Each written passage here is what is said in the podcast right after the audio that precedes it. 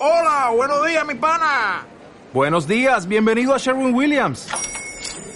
¡Ey! ¿Qué onda, compadre? ¿Qué onda? Ya tengo lista la pintura que ordenaste en el ProPlus app. Con más de 6.000 representantes en nuestras tiendas listos para atenderte en tu idioma y beneficios para contratistas que encontrarás en aliadopro.com. En Sherwin Williams somos el aliado del PRO.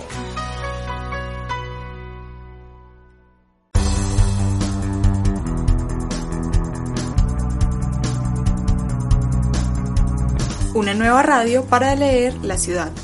Este es un podcast de contexto, Laboratorio de Periodismo de la Universidad Pontificia Bolivariana de Medellín.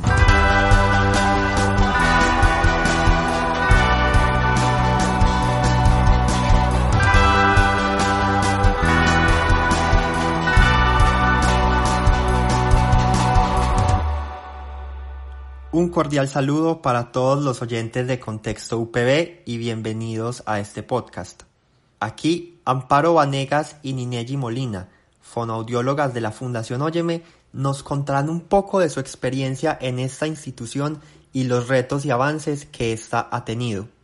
Amparo Vanegas, quien nos dirá si la sociedad se ha vuelto más incluyente con respecto a la discapacidad auditiva. Yo creo que se ha ganado mucho. Yo creo que en los últimos 15 o 10 años se ha ganado mucho. O sea, hay mucho interés y lo que te digo es que desde que la parte, pues sí, yo digo desde la política, muchos gremios, muchas, desde que las empresas se abrieron, los muchachos que eran, pues eran, digamos, como jóvenes que solo podían buscar trabajos eh, muy, muy, muy mal pagos o muy sencillos, no, ya, ya se logra que estos, estos jóvenes que llegan a una universidad, la universidad se abrió también a ellos, hay muchas universidades que ya tienen, eh, tienen programas de inclusión, tienen estudiantes, y pues para los que son sordos, pues con lengua de señas, hay programas de,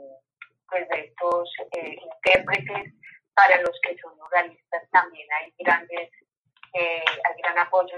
Yo te diría que en este momento se ha recorrido muy buen camino y a nivel, a nivel social ya pueden ser personas pues que pueden participar, pueden tener su vida tranquila, ya, ya es, es, es como que la familia también ha entendido que no son que no son personas que no sirven para nada o que no aprenden, porque ese era un mito que había, que el sordo no podía aprender, pues porque tenía asociada una discapacidad eh, cognitiva y eso no es así. Vanegas nos hablará un poco sobre los retos de ser fonoaudióloga en la Fundación Óyeme.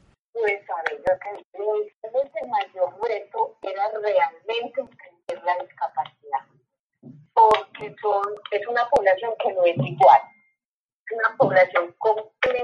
heterogénea.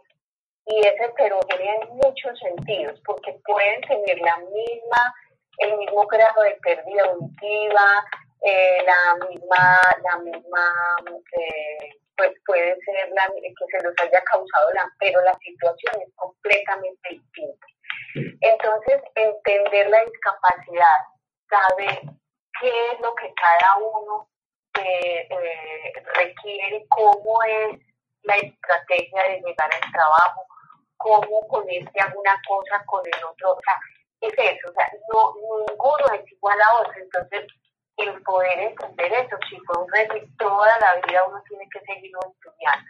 Vanegas resaltará las experiencias más gratificantes en su tiempo con la fundación. Para mí, el, a ver, el poder que me hubieran dado la oportunidad de poder trabajar en grupo o sea, de poder, de poder dar todo mi conocimiento cuando yo tuve un trabajo de grupo. Sea, no es lo mismo que yo te haga una intervención individual, una terapia como tal, sino ese trabajo de grupo, eso es supremamente lindo porque es que es compartir con ellos, o sea, eso fue la, mejor cosa que, que, que me hubiesen dejado por un tiempo trabajar eh, eh, ese, tipo de, hacer ese tipo de trabajo grupal. Como pudimos escuchar, Vanegas resaltó que la sociedad se ha vuelto más incluyente en los últimos años. Esto llena de esperanza a la Fundación, puesto que uno de sus objetivos es luchar para cambiar la percepción social sobre el tema de la discapacidad auditiva. A continuación tenemos el testimonio de Nineji Molina, otra fonoaudióloga de la Fundación, quien empezará hablando sobre cómo esta institución incluye a la familia en el proceso de los niños con discapacidad auditiva. En la Fundación Óyeme nos proponemos vincular a la familia de forma activa en cada proceso.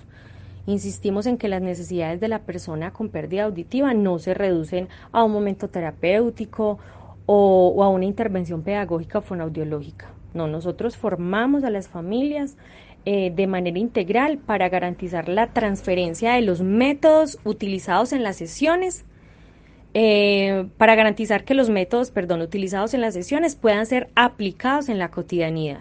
Por ejemplo, en las sesiones grupales de los programas eh, Creciendo Juntos, Comuniquémonos Uno y Comuniquémonos Dos, que son los programas de los chicos más, más pequeñitos, de los, sí, de los más pequeños, siempre está presente un adulto significativo para ese niño o esa niña porque nuestro mayor interés es que ellos se apropien de las estrategias para que puedan hacerla efectivas eh, con sus hijos eh, durante, durante su, su vida cotidiana.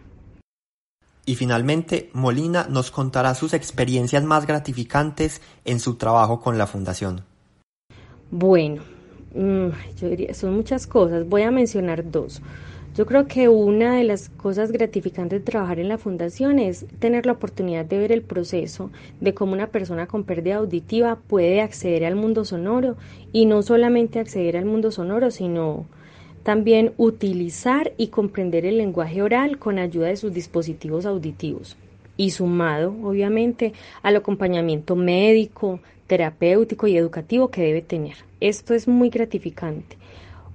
Otro aspecto muy gratificante es ver cómo llegan de pronto las familias a la fundación angustiadas, desorientadas, sin saber qué hacer con el proceso de, de, sus hijos, pero poco a poco se van transformando en familias seguras, con expectativas claras, familias que aceptan la condición de sus hijos, que los conocen, que los entienden y sobre todo que trabajan con motivación para, con mucha motivación para estimular esas habilidades de ellos.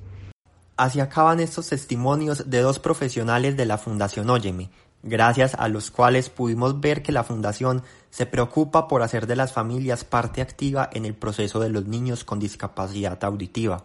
Muchas gracias por estar hoy con nosotros y nos vemos en un próximo podcast de Contexto.